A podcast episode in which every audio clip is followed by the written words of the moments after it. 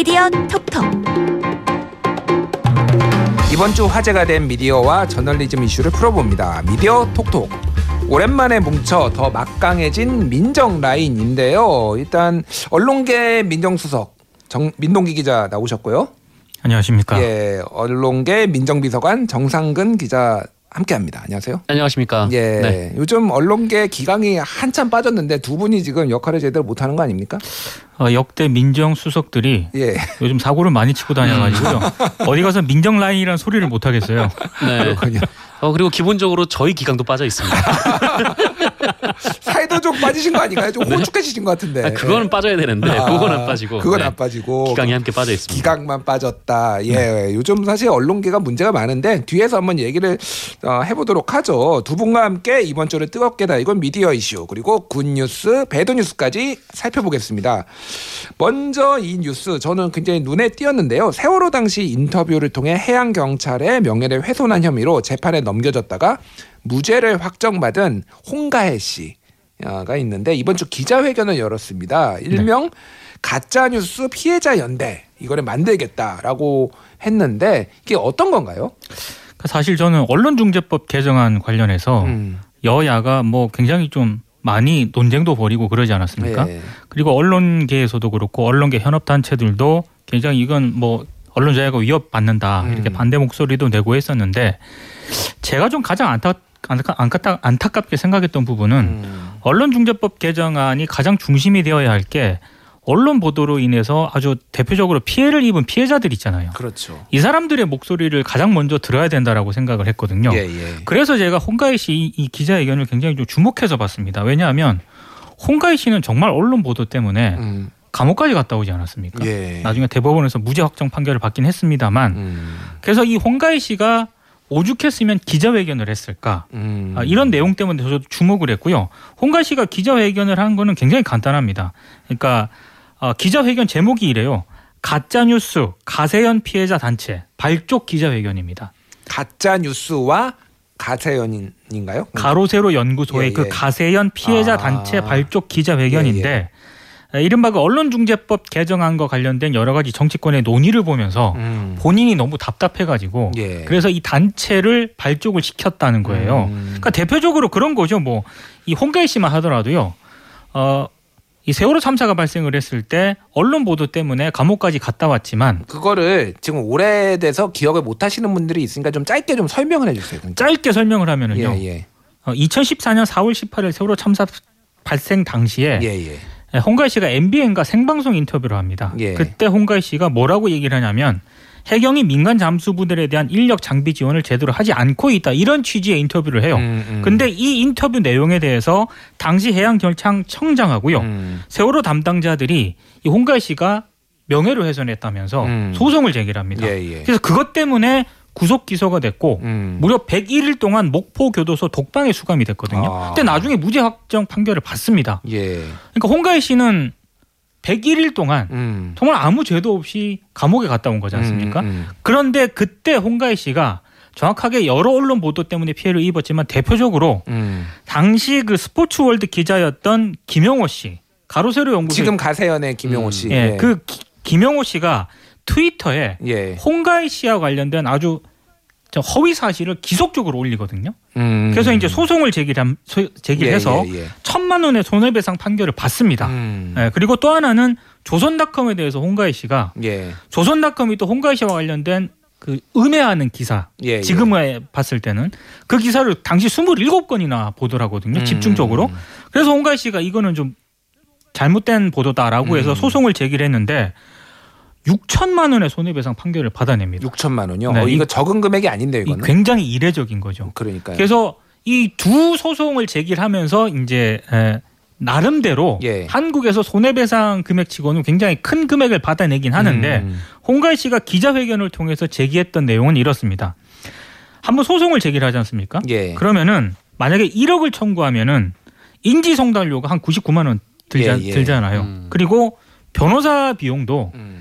아, 민변 소속 변호사들은 가장 싸게 해줍니다. 건당 330만 원. 음. 근데 보통 최소가 440만 원이고요. 음. 조금 이제 이름 있는 변호사 쓰려면 천 단위로 넘어가게 되거든요. 음. 권순일 대법관 정도 쓰려면 어떻게 해야 되나요? 아우. 그거는 뭐 엄청나죠. 아, 뭐 예. 그렇군요. 예. 그러니까 이제 그 정도로 변호사 비용이 많이 들기 때문에 아, 이 손해배상액을 받는다 하더라도 송가희 씨는 그나마 좀 많이 받은 편이에요. 어. 근데 통상적으로 500만 원, 300만 원 받는 경우가 평균을 내보니까 한 500만 원 받는다 이런 어, 보- 보도가 있었어요. 그렇죠. 근데 예. 변호사 비용 비용이라든가 인지 송달료 중간에 뭐 이런 이 과정을 따져 보면 음. 그게 굉장히 이 언론 보도로 인해서 피해자를 입은 사람들한테는 실질적으로 아무런 도움이 안 된다. 음. 그래서 뭔가 대책이 필요하다.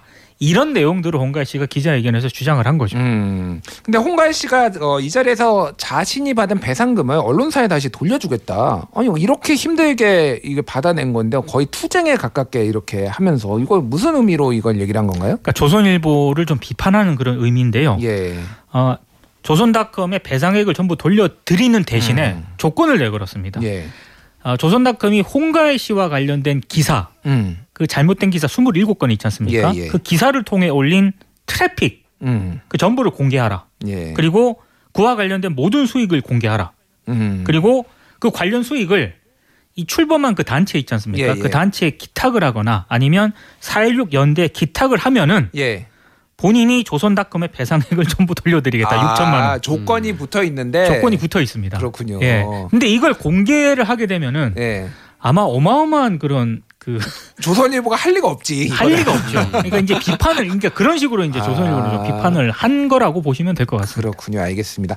그 정상 기자는 어떻게 보세요? 어쨌든 지금 이런 뭐 허위 정보가 됐든 뭐가 됐든 피해자들이 많이 언론에 의한 피해자, 언론뿐만이 아니라 뭐 개인에 의한 뭐 유튜브를 통해서 이런 피해자가 있는데 어떤 네. 것들이 좀 필요할까요?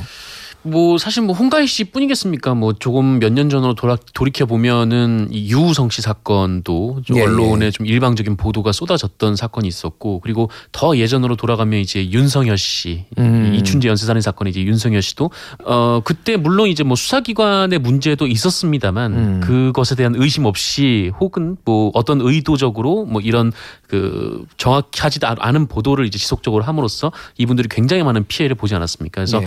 좀 이런 분들 이 뭐 존재했고 또 존재하고 있고 그리고 또 앞으로도 발생할 가능성이 있는데 어 이거를 어떻게 지금 해결을 해야 될 것인가 이 부분에 대해서 좀 언론계가 좀 진지하게 고민해봐야 될 것 같아요. 그러니까 지금처럼 항상 이렇게 뭔가 국회에서 뭔가 법이 만들어지면 음. 그때 모여서 부랴부랴 우리가 뭔가 그 고민을 모색해 보겠다 이런 게 아니라 이 굉장히 오래 전부터 피해자가 발생했고 앞으로도 피해자가 발생할 수 있는 문제라면은 이 피해자들에 대한 구제를 언론에서 어떻게 적극적으로 할 것인지 음. 이 부분을 먼저 언론이 얘기를 해야 그래야 이제 주변에서 언론이 어떻게 바꿔야 된다고 얘기를 안 하지 않겠습니까? 예, 예. 근데 그런 얘기 없이 계속 지금처럼 우리 그냥 모였어 앞으로 얘기할 거야 이 얘기만 반복한다면 음. 결국 뭐 언론에서 계속 반대는 한다고 하더라도 또 이런 언론중재법 개정안 같은 이런 일들이 계속 벌어지지 않겠는가? 음. 네, 저는 그런 생각이 듭니다. 알겠습니다. 일단 언론중재법은 올해 연말까지 지금 어, 정치권에서 논의를 하겠다라고 하고 이 이번 그러니까 10월에 9월이나 10월에 처리는 이제 안 하는 걸로 결정이 됐고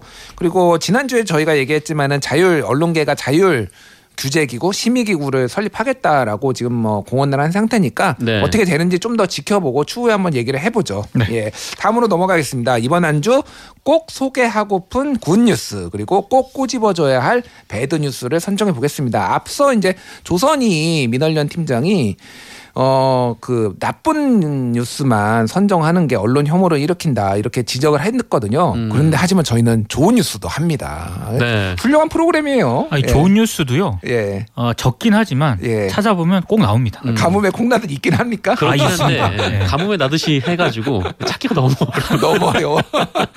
네. 너무 기준이 관, 엄격한 거 아닙니까? 좀 관대해지세요, 좀. 예, 저는 그 뭐라고 할까 이 좋은 뉴스를 찾을 때 예. 그러니까 좀 그 잘한 보도를 위주 로 좀 찾고 싶은데 음.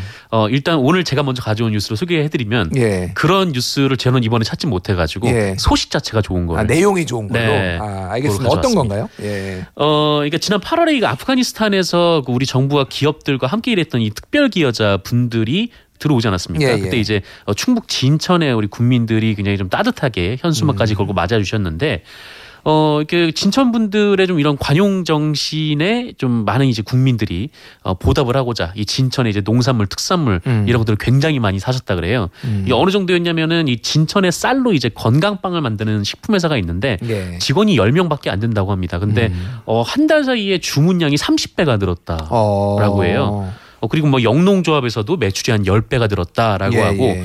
그래서 이 회사들이 모여서 그 수익의 일부를 또 아프간 특별기회자분들에게 기부하기로 어. 음. 네, 그렇게 결정을 하셨다고 합니다. 굉장히 뭐 좋은 순환 구조가 막 만들어진 것 같은 그런네요. 예. 네. 또 그분들뿐만 아니라 이 진천의 공무원분들이 또 성금을 모아가지고 또 몇백만 원을 또 이 아프간 특별계좌분들에게 기탁하시기도 하셨고 또 진천의 또 군민들이 또 이 아프간 이 아이들 이 아이들이 쓰라고 이제 또 학용품도 사서 또 기부를 하고 계시다. 네, 예. 그런 소식이 있더라고요. 사실 저는 이 뉴스를 보면서 음. 언론사들이 이렇게 좋은 보도했을 때 예. 어, 독자분들이나 이런 분들이 음. 기사 잘 봤다면서 음. 아, 이런 식으로 뭔가 막 후원이 막 음. 쏟아지면 기사에도 돈줄 뭐 그런 걸 한번 잠깐 상상을 해봤습니다. 악플만 날리던데요. 아, 먼 미래에 네. 반드시 그런 날이 오지 않을까. 예. 혼줄이라도 안 났으면 좋겠다.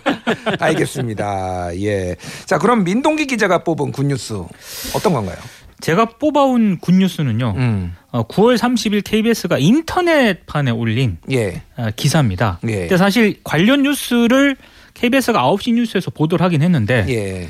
1분 30초에 이 내용이 다 담기가 어렵거든요. 음. 그래서 이제 그 못 담은 내용들을 아마 인터넷에 쭉 풀어서 기자들이 기사가 올렸더라고요. 예. 제목이 그 많던 대책은 다 어디로 갔길래 정규직 전환 제로 이런 제목인데요. 음. 어, 오는 12월 11일이 예. 이른바 그 김용균 씨가 아, 사망한 지 3주년이 되는 어. 벌써 그런 해가 됐습니다. 예. 근데 당시 정부를 비롯해서 정부 여당이라든가 어, 이런 쪽에서 내놓은 대책이 음. 최대한 이 발전 노동자들의 비정규직 노동자들 음. 정규직을 만들겠다 이렇게 공언을 했었거든요. 예, 예. 근데 실제로 그게 어떻게 되고 있는가 아마 이 문제를 지적을 하고 있는 내용이에요. 아. 근데 어, 정말 놀라운 어떤 그런 이걸 제가 발견을 했는데 얼마나 됐을 것 같습니까? 발전 노동자들의 이 비정규직의 정규직화. 제목에서 읽어 주셨잖아요. 정규직 전환 제로라고. 왜 물어보십니까? 저는 깜짝 놀란 게 전국에 석탄 화력 발전소가 58곳이 있거든요. 예, 예. 여기에 비정규직 노동자가 11,200명 가량 있다라고 음. 합니다. 근데 김영균 참사 이후에 정규직으로 전환된 사례가 단 한 명도 없다는 거예요.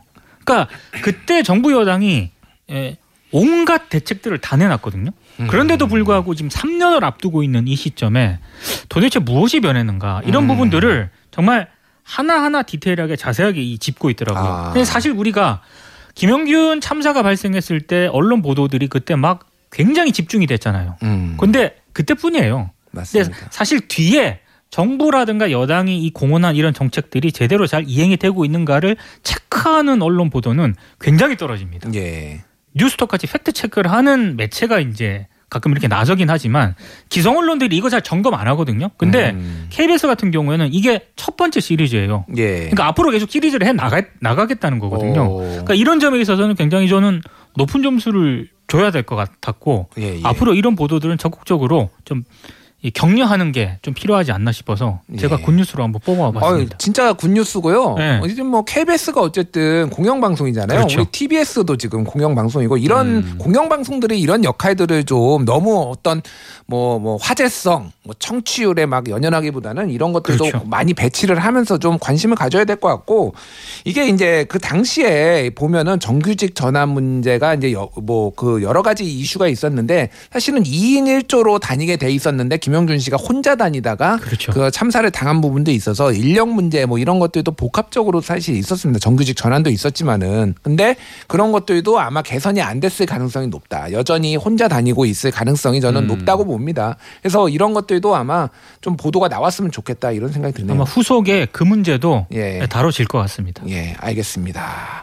자, 이번엔 나쁜 뉴스 한번 보도록 하겠습니다. 정상근 기자가 뽑아온 건 어떤 거죠? 네. 어 근데 저는 그 앞서 코너에서 해가지고 해 가지고 아. 네, 이 탈원전 정책 관련돼서 이제 전기세가 올라가고 있다 막 예, 이런 예. 얘기였는데 그래서 앞서 코너에서 이미 해가지고 음. 짧게 그냥 하겠습니다. 예, 뭐 멘트를 좀 해주시죠. 네, 탈원전을 한 적이 없습니다.